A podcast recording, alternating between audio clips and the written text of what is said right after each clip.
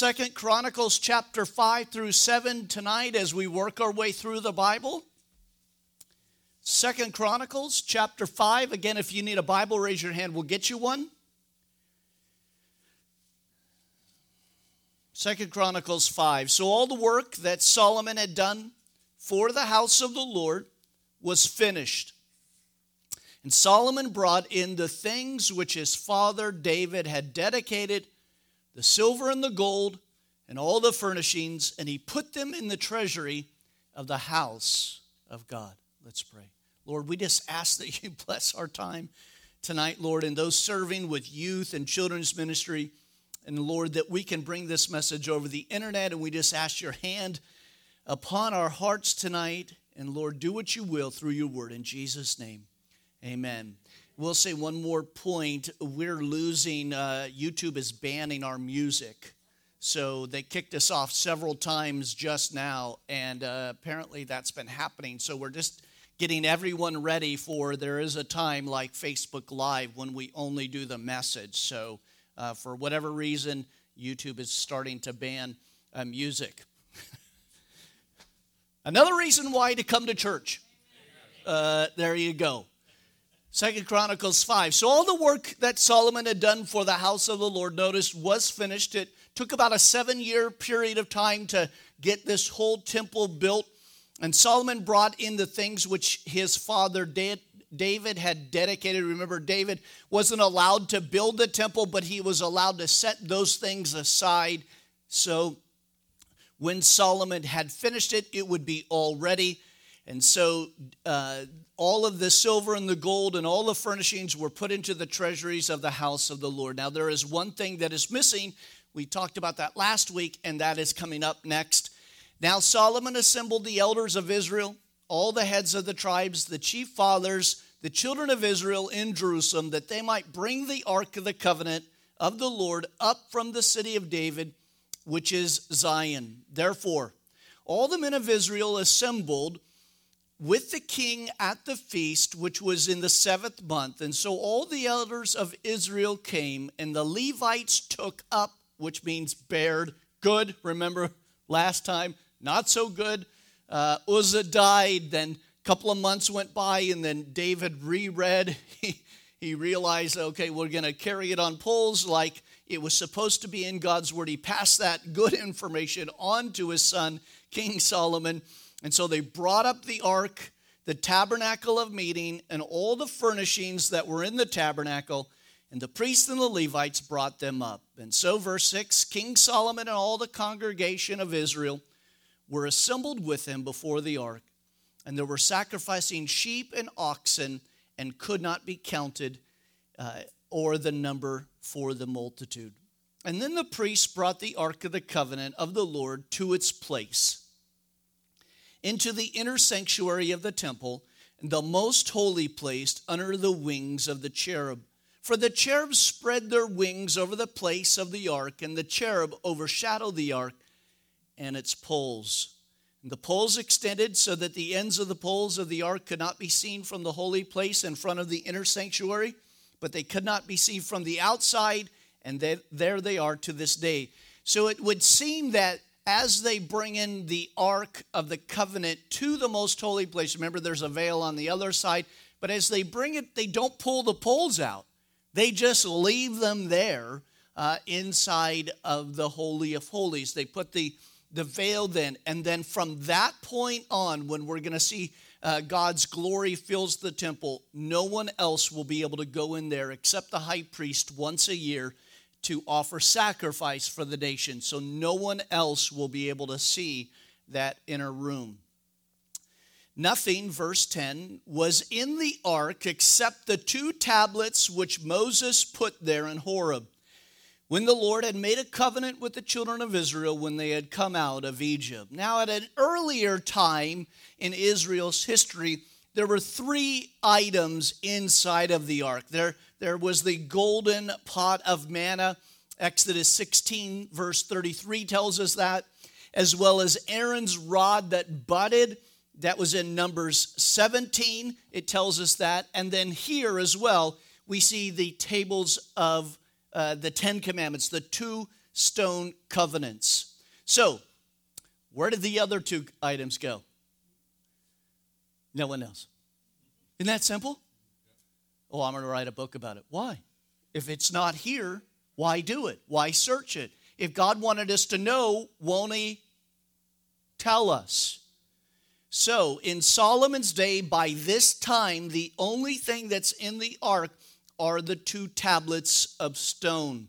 And so it came to pass, verse 11, when the priests came out of the most holy place, for the priests who were present had sanctified themselves without keeping to their divisions. And so it seems that this was just a one time event where they were doing this all together. And the Levites, who were the singers, all of those of Asaph and Heman and Jeduthun, and the sons and their brethren stood at the end of the altar, clothed in white linen, having cymbals and stringed instruments and harps, and with 120 priests sounding the trumpets. Amazing what that would have sounded like, or look just look like. Indeed, it came to pass when the trumpeters and the singers were as one to make one sound to be heard in praising and thanking the Lord. And when they lifted up their voice with the trumpet and the cymbal and the instruments of music, they praised the Lord, saying, He is good. Notice, for his mercy endures forever, that the house and the house of the Lord was filled with a cloud. So much so that the priest could not continue ministering because the cloud for the glory of the Lord filled this house. Now, so you've got these guys, everybody is there, they're sacrificing, they're singing, they're praising the Lord with one voice, and all of a sudden, the Shekinah glory of God fills the temple, and by that time, they're like, okay, quit, because nobody can do that, right? Because we're, we're in the presence of a holy God. The, the great thing about us on this side of the cross is now we can boldly come to the throne of grace. So now God calls us sons and daughters of the Most High God. Now we can boldly come into His presence. Where before in the Old Testament, again, it was a type and a picture, it was a shadow of that man could not just enter into the presence of God. Why? Because it was so holy, and uh, you can imagine a, a gazillion watt light bulb shining out of the temple. That takes us now into 6 and 7, where Solomon now will give this blessing to the temple for the people. Chapter 6 Then Solomon spoke. The Lord said he would dwell in the dark cloud, and I have surely built you an exalted house, a place for you to dwell forever.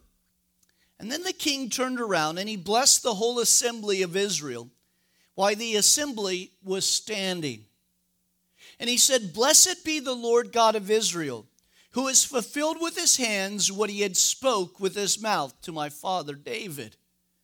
And since the day that I brought my people out of Egypt, I have chosen no city of any tribe in which to build my house, that my people Israel Yet I have chosen Jerusalem, that my name might be there. And I have chosen David to be over my people Israel.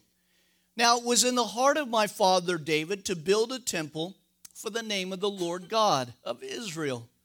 But the Lord said to my father David, Whereas it was in your heart to build a temple for my name, you did well in what was in your heart.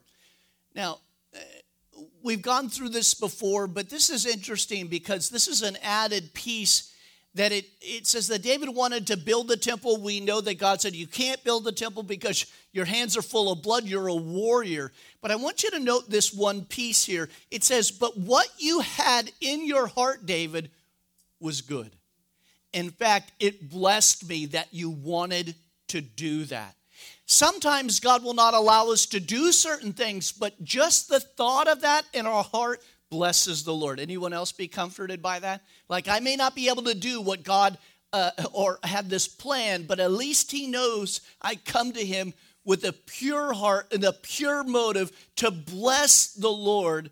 Remember, oh my soul. Isn't that wonderful just to know that we may not be able to get to do everything that we ask, uh, but the Lord still is blessed. He said, You did well in that it was in your heart. Verse 9 Nevertheless, you shall not build the temple, but your son who will come from your body, he shall build the temple for my name. And so the Lord has fulfilled his word, which he had spoken, and I have filled the position of my father David to sit on the throne of Israel, as the Lord promised. And I have built the temple for the name of the Lord God of Israel. And there I have put the ark, in which is the covenant of the Lord, which he had made with the children of Israel. Now, say what you will about Solomon, but I have to say this about him. And again, he is young still now. He loves the Lord, he is excited, but he did exactly what he was told to do, not only by his father, but the plans that God gave Solomon to build this temple. At least he did that he followed what the Lord had told him to do. Verse 12 Then Solomon stood before the altar of the Lord in the presence of all the assembly of Israel, and he spread out his hands. Now, this is the position, and as we'll see in a minute, he spreads out his hands like this. When we typically pray, what do we tell kids to do? Fold your hands because they don't they're punching each other, right? And some of you adults, you know, keep your hands but we just do that. We close our eyes, we fold our hands, we bow our head. That's not the position inside of the Old Testament. That doesn't mean we're all going to change and then Sunday we're all going to stand up and hit each other right over here. But this is the position of that. And we're going to see in a minute that they're going to fall down before the Lord as well because he is holy. And so Solomon stood before the altar of the Lord in the presence of the assembly and he spread out his hands. For Solomon had made a bronze platform six cubits long, six cubits wide, and three cubits high, and he set it in the midst of the court, and he stood on it, and he knelt down on his knees before the assembly of the Lord, and he spread out his hands towards heaven. So he built a stage so everyone could see him and hear him. So he was above them. And so he just simply now kneels down and puts his hands up to heaven. Verse 14 says, Now the Lord God of Israel, there is no God in heaven or on earth like you, who keeps your covenant and your mercy with your servants who walk before you with all of their heart. And you have kept what you've promised your servant David, my father. And you have both spoken with your mouth and fulfilled what is in your hand this day. Therefore, the Lord God of Israel, now keep what you've promised to your servant David, and you've said to him, You shall not fail to have a man sit before me on the throne of Israel. Only if your sons take heed to their way, that they might walk in my law as you have walked before me. Now, we will not get very far until we get to, to the Bowen brothers, right? They're Jeroboam and Rehoboam, and we will have a civil war inside of Israel. It doesn't even get past Solomon before it breaks down. You know what's amazing is that the United States of America is 200 plus years, and most of the world uh, empires that they fall apart right around the 200 year mark. So uh, it is amazing that we have lasted this long, uh, but they don't even get into the 40 year mark when it comes to Israel and after David. And so that's all going to break down. It's going to go bad. And again, we learned that in the Kings. We will learn it a little bit as we go through the rest of Chronicles. Mm-hmm. Mm-hmm. 17. Now it and now, O Lord God of Israel, let your word come true, which you have spoken to your servant David. But will God indeed, notice this question, I, I love Solomon's uh, youngness here. He said, But will God indeed dwell with men on the earth? This is a wonderful question. He says, Behold, the heavens and the heavens of heavens cannot contain you. How much less this temple which I built? Uh, Solomon, in his youth, in his innocence, He knows how big this God is that they are serving, that brought them out of Egypt, that have gone through the plagues and all those things that they went through in those 40 years in the wilderness, through the judges taking care of uh, all of the ites in the land, through David, and now building this temple. And he is, he marvels that this God, the creator of the heavens and the earth, wants to live in that temple. Do you know what Paul calls us in Corinthians? Living temples. And now God dwells in you. If Solomon's, oh, I'm the only one who just had their mind blown. If Solomon had this house built for God that was gold inside, and how marvelous and now the Holy Spirit dwells inside of you and I, the creator of the heavens and the earth. Isn't that, well, it's a mind blower. He says, How much less this temple which I have built? Yet regard the prayer of your servant and his supplication, O Lord God, and listen to the cry of the prayer which your servant is praying before you that your eyes may be open towards this temple day and night, towards the place where you said you would put your name, and that you may hear the prayer which your servant makes towards this place. I want you to hear what Solomon says over the, the rest of this chapter and the next chapter, and how many times he is asking the Lord to hear the prayers of his people and why this temple has been created in the first place. He says, So open up your eyes and your ears. Notice that you may hear the supplications of your servant and your people Israel when they pray towards this place. Hear from heaven, your dwelling place. And when you hear, don't, please forgive we're going to see that it's a call to the nation in the next chapter to repent and turn from its wicked ways. And then God will hear from heaven.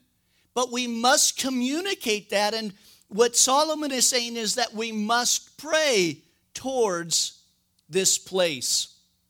No, we don't do that because it's the New Testament and our, our Father is in heaven, the Son is there, but the Holy Spirit is inside of us. We don't need to be praying like this. But I want you to hear continually the heart of Solomon. And he says that at verse 21 at the end just, Lord, forgive.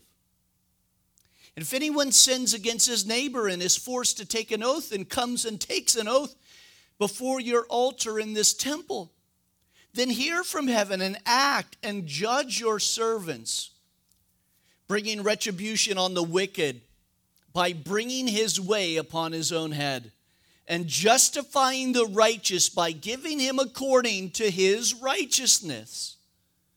Or if your people Israel are defeated before an enemy because they have sinned against you, and they return and they confess your name and pray and make supplications before you in this temple and then you hear from heaven and forgive their sin of your people Israel and bring them back to the land which you gave them to their fathers. This is all going to happen. Remember, this is the chronicler giving us what happened in that day, and at the end of Kings, they're taken captive into Babylon. But they do pray. Notice, when your people are defeated before their enemy, and when they have sinned against you and they confess God and pray, Solomon asks, please forgive them and let them have fellowship once again. And when the heavens, verse 26, are shut up and there is no rain, because they have sinned against you, and when they pray towards this place and confess your name and turn from their sin, because you uh, afflict them, then hear in heaven and forgive the sin of your servant, your people Israel, that you might teach them the good way in which they should walk and send rain on the land which you have given to your people as an inheritance. I, I like 26 and 27 because, again, uh, no irrigation for the most part. There's no center pivot irrigations out there. They rely simply upon the rain. They are dry farmers. It is hard to be a dry farmer, that you are relying upon the weather. But did you see inside of that that God uses the rain to bring them to a place of repentance, uh, not rain? And so oftentimes God uses certain events, not only in our own life, but in our nation's life, to bring the nation to a place of repentance. Guys, it is very possible that God uses uh, a leader or a law or something that is passed to get its people back to a place of repentance. Um, uh, without going on to a whole thing today, uh, I mean, we see Roe, ver, uh, Roe versus Wade in the 70s, and we see that God allowed that to happen in our own, own nation. And yet, but where's the real outrage for the last 50 years inside of the church? I mean, where's the real call to life? Where's the call to holiness and getting us back to that? That's why I tell you this election is probably the easiest ever because there is a party for life and there's a party for death. And that's it. Are you a one, uh, one issue voter? Yep. It's pretty simple. God says, choose life. That's what I'm going to do each time. But I love how God uses here, He uses the rain. How about this one? You're going to love this one. What about when there is famine in the land or there is the Wuhan virus? It says it right there. That's what pestilence means. You didn't know the Wuhan was in the Bible. Wuhan. Look, God allows famine to happen. The Dust Bowl. We've had all kinds of potato famine with the, the Irish, all kinds of famine. All kinds of things have gone on on planet Earth. The Spanish flu. All kinds of different things. AIDS, all kinds of different pestilence. Notice when there is famine in the land, pestilence or blight or mildew or grasshoppers or locusts. And when their enemies besiege them in the land of their cities, wherever plague or whatever sickness there is. And whatever prayer or supplication is made by anyone or by all of your people Israel, when each one knows his own burden and his own grief, Notice he spreads out his hands to the temple. And again, he's surrendering to God. That is the universal skill. Jesus, as man, judges outwardly, but God judge, judges the inward heart. And that you may fear, uh, I'm sorry, that they may fear you to walk in your ways as long as they live in the land which you gave to their fathers. Moreover, concerning a foreigner, who is not of your people Israel, and who has come from a far country, notice, for the sake of your great name. This is not an immigration section. Don't even send letters. What is the context of it? Someone is coming from afar and they hear of your great name and your mighty hand and your outstretched arm and when they come and pray, notice in this temple, that they're not Jews. Everybody got that? These are Gentiles. Then hear from heaven, from your dwelling place, and do according to all which the foreigner calls to you, that all the peoples of the earth may know your name and fear you and do your people Israel, and that they may know that this temple which I have built is called by your name. Again, the temple was in Israel, and it was for the Jews, but it wasn't solely intended for the Jews.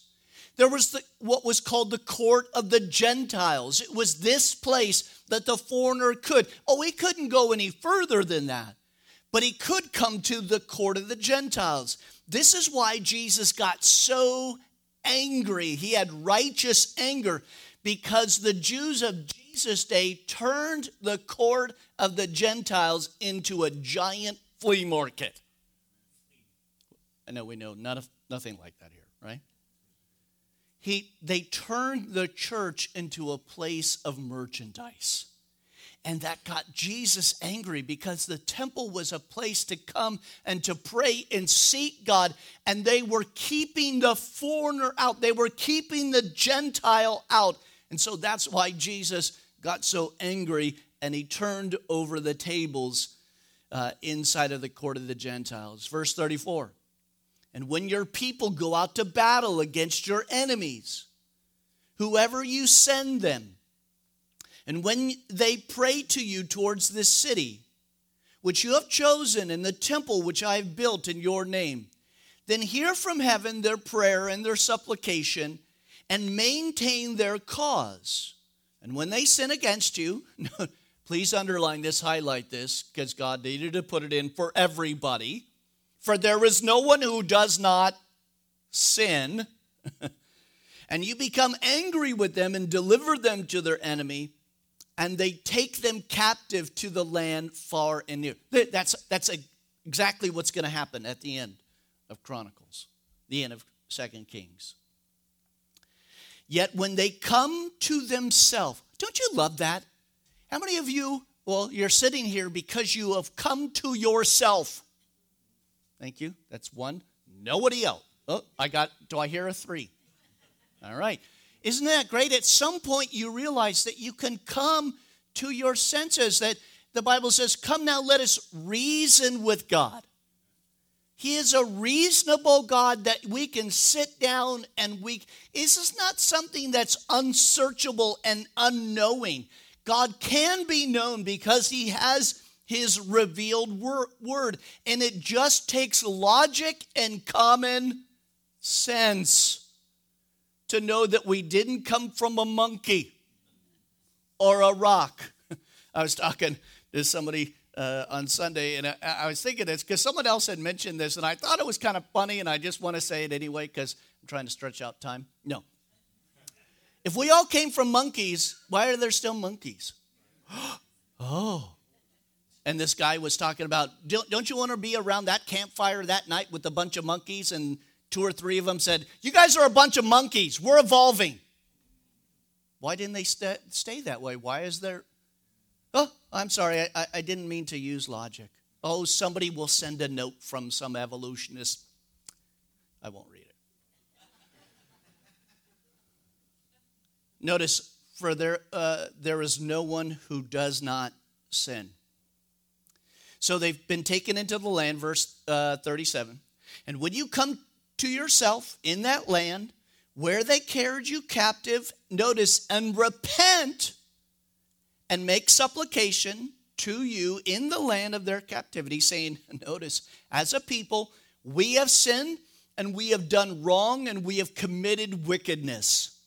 And when they return to you, remember, this is Solomon speaking to the Lord and to the people. And when they return to you with all of their heart with all of their soul in the land of their captivity, where they have been carried captive and pray towards their land which you gave to their fathers, the city which you have chosen, and towards the temple which you have built in your name. Now, I think this is interesting because the chronicler is writing post exilic. So now they are back in the land, and can you imagine them reading this? Like, oh, that's us. This is us. This is where we are as a people, as the Jews. He says, I don't know what he says. where did I leave off? 39. Then hear from heaven your dwelling place, their prayer and their supplication, maintain their cause, and forgive your people who have sinned against you. Now, my God, I pray, let your eyes be open let your ears be attentive to the prayer made in this place. Now, therefore, arise, O Lord, to your resting place, you and the ark of your strength, and let your priest, O Lord God, be clothed with salvation, and let your saints rejoice in goodness. O Lord God, do not turn away the face from your anointed, and that's he's talking of himself, not of Messiah. Remember the mercies of your servant David. No chapter break. Now, when Solomon had finished praying, can, now he's done. Everybody got that? and uh, I just would love to see this video. Fire came down from heaven and consumed the burnt offering and the sacrifices, and the glory of the Lord filled the temple. Fire came down, consumed, fully consumed the burnt offering, and now the glory of the Lord is in the temple. And the priest could not enter the house of the Lord because the glory of the Lord had filled the house. Remember uh, the, in the, the previous chapter, we were talking about that gazillion watt light bulb shining out of the, the house of the Lord now. When all the children of Israel saw how the fire came down and the glory of the Lord was on the temple, uh, you would do this too. You bowed their, they bowed their face to the pavement. That means they got as close as they could. And they worshiped and they praised the Lord, saying, For he is good, for his mercy endures forever. You, you really can't say a whole lot after that, can you? I mean, what's going on in front of you? And then the king and all the people offered sacrifices before the Lord. And King Solomon offered a sacrifice of 22,000 bulls, 125,000 sheep. 100, yeah. So that the king and all the people dedicated the house of God. And the priest attended to their services and the Levites also with their instruments of music of the Lord when the king when King David had made uh, to praise the Lord saying for his mercy endures forever. And when whenever David offered praise by their ministry, the priests sounded trumpets opposite them while all Israel stood. Now, David was a psalmist. So David wrote the music for this. David's gone, and so they are singing the Psalms. Very powerful what's going on. Furthermore, Solomon consecrated the middle of the court that was in front of the house of the Lord.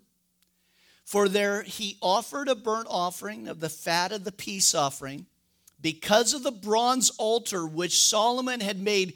Notice, was not able to receive the burnt offering and the grain offering and the fat. They were sacrificing so many animals that the main huge uh, um, altar could not handle it up, so they had to bring out the small Weber grills. Anybody got that? They're like, roll them out. We got it. There's too much going on. And at that time, Solomon kept the feast seven days, and all Israel with him in a very great assembly from the entrance of Hamath to the brook of Egypt. And on the eighth day they held a sacred assembly. For they observed the dedication of the altar seven days and the feast seven days. And on the 23rd day of the seventh month, he sent the people away to their tents, joyful and glad in heart, for the good that the Lord had done for David, for Solomon, and for his people Israel. These people had one huge barbecue for days and days and days.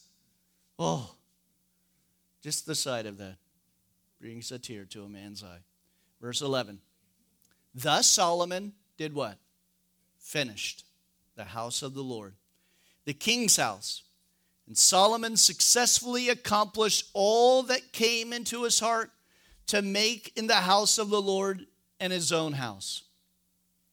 And then the Lord appeared to Solomon by night and said to him, I have heard your prayer and I have chosen this place for myself as a house of sacrifice.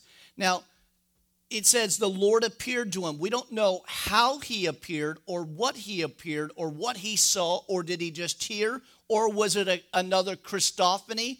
or theophany, which is Jesus showing himself before Bethlehem. Could very well be. Abraham had a great conversation with Jesus. In fact, Jesus said that And then the religious leader said, You're not even 50. How, is the, how in the world could you have had a conversation with Abraham? And uh, I mean, if I was Jesus, and aren't we glad we're, I'm not, I'd be like, Well, he'll tell you. And then, well, by the way, he won't because you won't be where he is. They had rejected Jesus. He says in verse 13, When I shut up heaven and there is no rain, or command the locust to devour the land, or notice, send pestilence among my people. God allows these events to happen. Second Chronicles, verse 7, or uh, chapter 7, verse 14, very famous, underline, highlight. If my people who are called by my name will humble themselves and pray and seek my face and turn from their wicked ways, and then I will hear from heaven and I will forgive their sin and I will heal their land. It is very basic. I want you to note something there in verse 14, a couple of things, but notice that they would humble themselves. What does that tell you? That the nation has a pride problem. Overwhelmingly, the problem is pride. What is the problem we have in our own nation? There are so many people who say, I don't need God. Just a figment of your imagination. I'm, I'll do fine with, without God in my life. Excuse me. And so, most of the time, God needs to break that down, break that proud person down, and humble themselves. Jesus said, If you will humble yourself in the sight of the Lord, He will lift you up. So you humble them. Uh, uh, uh, I'm sorry. God says, if you humble yourself and you pray, and you do what next? And you seek my face. That means we don't seek the world, we don't seek ourselves, we are seeking what God would have. And we turn from our wicked ways. Listen, this is a prayer that is still at time. Um, Negative Nancy. Yeah, so those of you Nancy will have to send me a letter now too, and we'll have to keep coming up with names. But listen, I, I don't see the nation humbling themselves in the sight of the Lord and repenting on Facebook and YouTube and Twitter. Well, they don't get banned by Twitter anyway. You don't see that as a nation wanting to. Oh, every once in a while there is a call, and God uses, notice the last two verses, to get the nation's attention. When I allow pestilence or no rain or things to happen upon your land, it is a motivator. Guys, I believe 9 11 was a motivator. I believe that Pearl Harbor was a motivator. The, the Civil War, which wasn't very civil, that was a motivator things in our history is a motivator. God is trying to get the nation's attention. He allowed the Wuhan to come in to get the nation's attention. He allows even draconian measures of states to get people's attention and say, Did you like church before? Because you can't go to church in California or sing or have worship music on YouTube. It gets our attention. Oh, well, it should. It should spur. There should be no problem right now. I don't know why every church in California is not knocking on the governor's $10 million home in California. Anyone else get to live like that in California? Why is there not outrage? And because there is not outrage from a massive scale, then they continue to do what they do. That's why voting is so important. And God allows us to say, okay, would you like that? Would you like to continue to meet together in a church? Well, then vote differently. I, I am having a real problem lately with pastors online. I, have got to stop listening and reading the threads that are out there. I'm a part of several senior pastor threads, and I cannot stand the nonsense that's out there. Uh, they, the, the refusal to stand up against tyranny and think that, well, it'll just all work out. Well, God gave us the ability to do what we do in this nation. This isn't France. Amen. And if you don't like this nation, go to France, where there are policies against First Amendment, Second Amendment, and you can then live in a Muslim ghetto. How about that?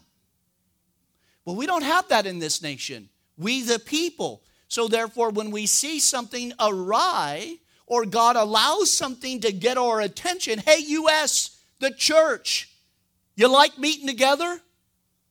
Yeah. We'll knock off the tomfoolery and get organized. Does that mean we're. I am not advocating any by, by any means violence. But if we would just stand up as a people and as the church and say, yeah, we're not going to do that anymore. Myrtle Beach City just extended their mask ordinance again. Where is the outrage? Uh, the county is about to expire theirs, thankfully, because a lot of people went to the county and said, Prove to us that your facts are right, because it's not right. And yet, here we go, Myrtle Beach. Well, maybe they need to not be in office next time. Where is the outrage? Again, God allows us. If, he would seek my face and turn from their wicked ways, then I will heal or hear from heaven and I will forgive their sin. Please note with me the end of that and heal the land. This nation, I know that it may seem that it's too far gone. But this is a promise from God. If the churches would just get together and pray, if they would repent from voting for people that are against life, just one item, we would have a different Congress. We would have a different Senate. We would have a different school board. We would have a different county administrators. Just one topic of life. But people just don't want to go out and vote. I, I recently posted on my personal, because I can't do it on the church, thanks a lot, U.S. government. But on my personal account, I did the early voting. You know, I went out there and uh, did it at the Carolina Forest Library. Anybody else do that? All right, woohoo. Uh, those lines have been long every single day for the last two weeks. Drive by it in the morning, long every day. I happen to just jump in there at the end and uh, was able to just kind of get right in in about a half an hour. But they're talking about times on uh, November 3rd, on voting day, up to six hours in our own county. There, there are plenty of people that are that want to see a, a healed land. And so, verse 15 now my eyes will be open and my ears attentive to the prayer made in this place. Now I have chosen and sanctified this house that my name may be there forever, and my eyes and my ears and my heart will be there perpetually. This is God saying this to Solomon. And as for you, please note with me if you walk before me as your father David walked, and do according to all that I have commanded, and if you keep my statutes and my judgments, then I will establish the throne of your kingdom as a covenant that I made with David your father, saying, You shall not fail to have a man as ruler over Israel. One thing that we noticed when we went through the book of Kings, 1st and 2nd Kings, that we will see this as well. When you have all of the other kings, it will say, And then they walked in the ways of their father David. Well, this is the Lord saying David was the example. Now, anybody, would you use David as the example? I wouldn't. A lot of shady, things by David. Killed people, adultery, terrible father. And yet, a man after God's own heart, it says, because he repented and he turned from his ways. And so God uses that as the measuring stick to the rest of the kings. He says, Then I will establish the throne of your kingdom as I, com- uh, as I made a covenant with your father David, that you shall not uh, fail to have a man rule in Israel. But if you turn away and forsake my statutes and my commandments, which I have set before you, and go and serve other gods and worship them, then I will uproot them from my land which I have given them. And this house which I have sanctified for my name, I will cast out of my sight, and I will make it make them a proverb and a byword among all the people. And we'll see that in a second. Please note with me, he says, if you do this, if you turn away and forsake the statutes and the commandments, then I will uproot you from the land which I've given you. Listen, I, have made this parallel a ton here. The United States of America and the nation of Israel are very closely aligned in how they were established and what God did through both of those nations. And I think that when we go down this path like Israel did, we too can be uprooted. And we have this pride in America to think that'll never happen in these United States, the amber ways of grain, purple mountains, red glare, or whatever. Was acting like one of the candidates. What state am I in? I mean, you'll get that on the way home. Tip your waitresses, it's free this week. Listen, we can be a people that forget God and God can uproot us and He can pull that away from us because of our pride. It'll never happen here. How many of you in December, just because you were sitting in, it was after Christmas and you thought, you know what? I live in the United States of America. I bet you, I bet you we will always have church services. It'll never happen in the United States of America. That never close the churches. Three months later, churches are closed. You see, we can be very arrogant in our pride as Americans. We need to humble ourselves. And listen, judgment starts in the house of the Lord. This is where it starts. Verse 21 And as for this house, which is exalted, Everyone who passes by will be astonished and say, Why has the Lord done this to this land and to this house? So when, when it's all broken down, and Nebuchadnezzar has destroyed it, and there is a ruin of a temple, and people would walk by and go, Wow, that was that great King Solomon's temple? Why did God do that? Listen, that used to be Washington, D.C., with all of its monuments. Used to be great. It's no more. We could have the same fate as Israel. God's hand was behind Israel, God's hand is behind this nation, but at some point, he may need to remove it. Lastly, verse 22 And then they will answer, because they forsook the Lord God of their fathers, who brought them out of the land of Egypt. and embraced other gods and worshiped them and served them. Therefore, he has brought all this calamity upon them. Guys, we could say the same thing. Because they forsake the Lord their God of their fathers who brought them out of the land of England and Europe. And then they went after Eastern mysticism and other gods and, oh, universities that swayed their minds. I, I tell you, we are under assault in this nation, but it's not now. It started way back in the 60s.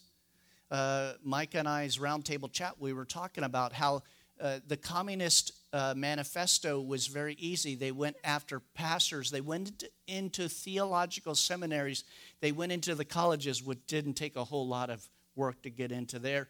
They went into the school systems and they went into government and they knew it was a long term battle. And now we're reaping the exact consequences of that. Do you know that there were some ex KGB guys that came over in the 60s and then later on in the 80s and told our government at Senate hearings all of what the, the, the Soviet Union was doing, and no one listened to them? No one, uh, you, you, there, there's no way they're in the seminaries. There's no way there's these guys in the universities. And yet, that's exactly what it is.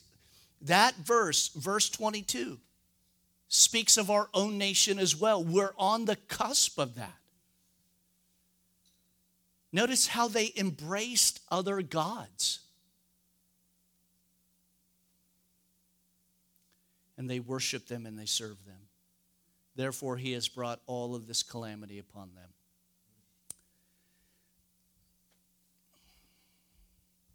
We are due judgment simply because of the amount of abortions in this nation. We're due everything that we deserve. And the church, because it didn't stand up, is in the position that it's in. You have a church that is filled with apathy. You have a church that does not have any power anymore. And listen, young people are fleeing from the church faster than anything because they know what is, well, they know when they hear truth and when they don't hear truth, when they hear power and when they don't hear power. There are so many people. I just spoke to somebody today uh, about this that a poll was being done. How many young kids today are excited about conservative ideas? And that these kids are less pro life are pro choice than the, the that's us. What will we do, church? Will we pray? On Monday, will we get together and pray? And lift our hands to heaven and cry out to the Lord? Or will we continue to hear the train cars go by the track? And if you don't know that reference, that's Germany in the 1930s. That the churches knew what was going on and they did nothing. Where is your line? When will you stand up? When will you go be and participate with a candidate that needs your help? There's a fight going on down in the first district down in Charleston. People need support, they need help. They need good, godly people in school boards and as police officers and as firefighters, and yes, in county council and Myrtle Beach city council. If my nation, if my people who are called by my name will humble themselves and pray and repent, God could still heal, heal this land. Now, the good news is no matter what happens at the end of the day, the church still goes home to be with Christ, and that's great. But I don't know that that's right now either and neither does anybody else. And that's the problem with someone saying, Well, I don't really care how I vote because one way or the other, I'm going home. Yeah, but it, what are you going to do if it's 100 years from now and you just left that to the generation, the next generation? That's a terrible thought to think. But amen, the United States of America, we have the right to kick them out or vote them in. And that's biblical. God says, choose this day who you will serve. Will be it that will we be serving at the table of government, of socialism, of our intellect, or we, will we allow God to direct our path and pray and protect the unborn life? Um, I saw something recently. I, I'm ending with this. You know, there's a whole thing about BLM in this country. And now there's a movement about black babies' lives matter. But they don't like that. Do you know why? Because the highest abortion rate is in the black community. So you really care about Black Lives Matter? Well, what about the black babies' lives matter? All lives matter. Therefore, be for life. Choose life. You'll never go wrong with choose life. Amen? Amen? So when I'm elected president, I'm sorry. No, oh, oh Lord, no. Let's pray. Let's get out of here. Father, thank you for this night, Lord, for your word, how powerful it is for King Solomon, Lord, for his examples Lord, in the beginning that he started well, but he didn't finish well. David, who had so many failures and yet a man after God's own heart, it says. That blows our mind. Your grace and your mercy upon individuals, upon nations who will just repent and turn. Thank you, Jesus, that you died on the cross for us to give us life and that more abundantly. And that, Lord, you are coming soon. But we don't know when the day is. And so, Lord, that we would be ready, but we would occupy till we come. Thank you, Lord, that we live in the United States of America that is still currently free and that we have the ability to vote. And so, Lord, help us as we vote to vote godly principles. We love you, Lord, and we thank you. Thank you for our time tonight and those watching us online and listening on the radio. In Jesus' name. Amen. Let's stand. We'll worship this last song. Remember to fall back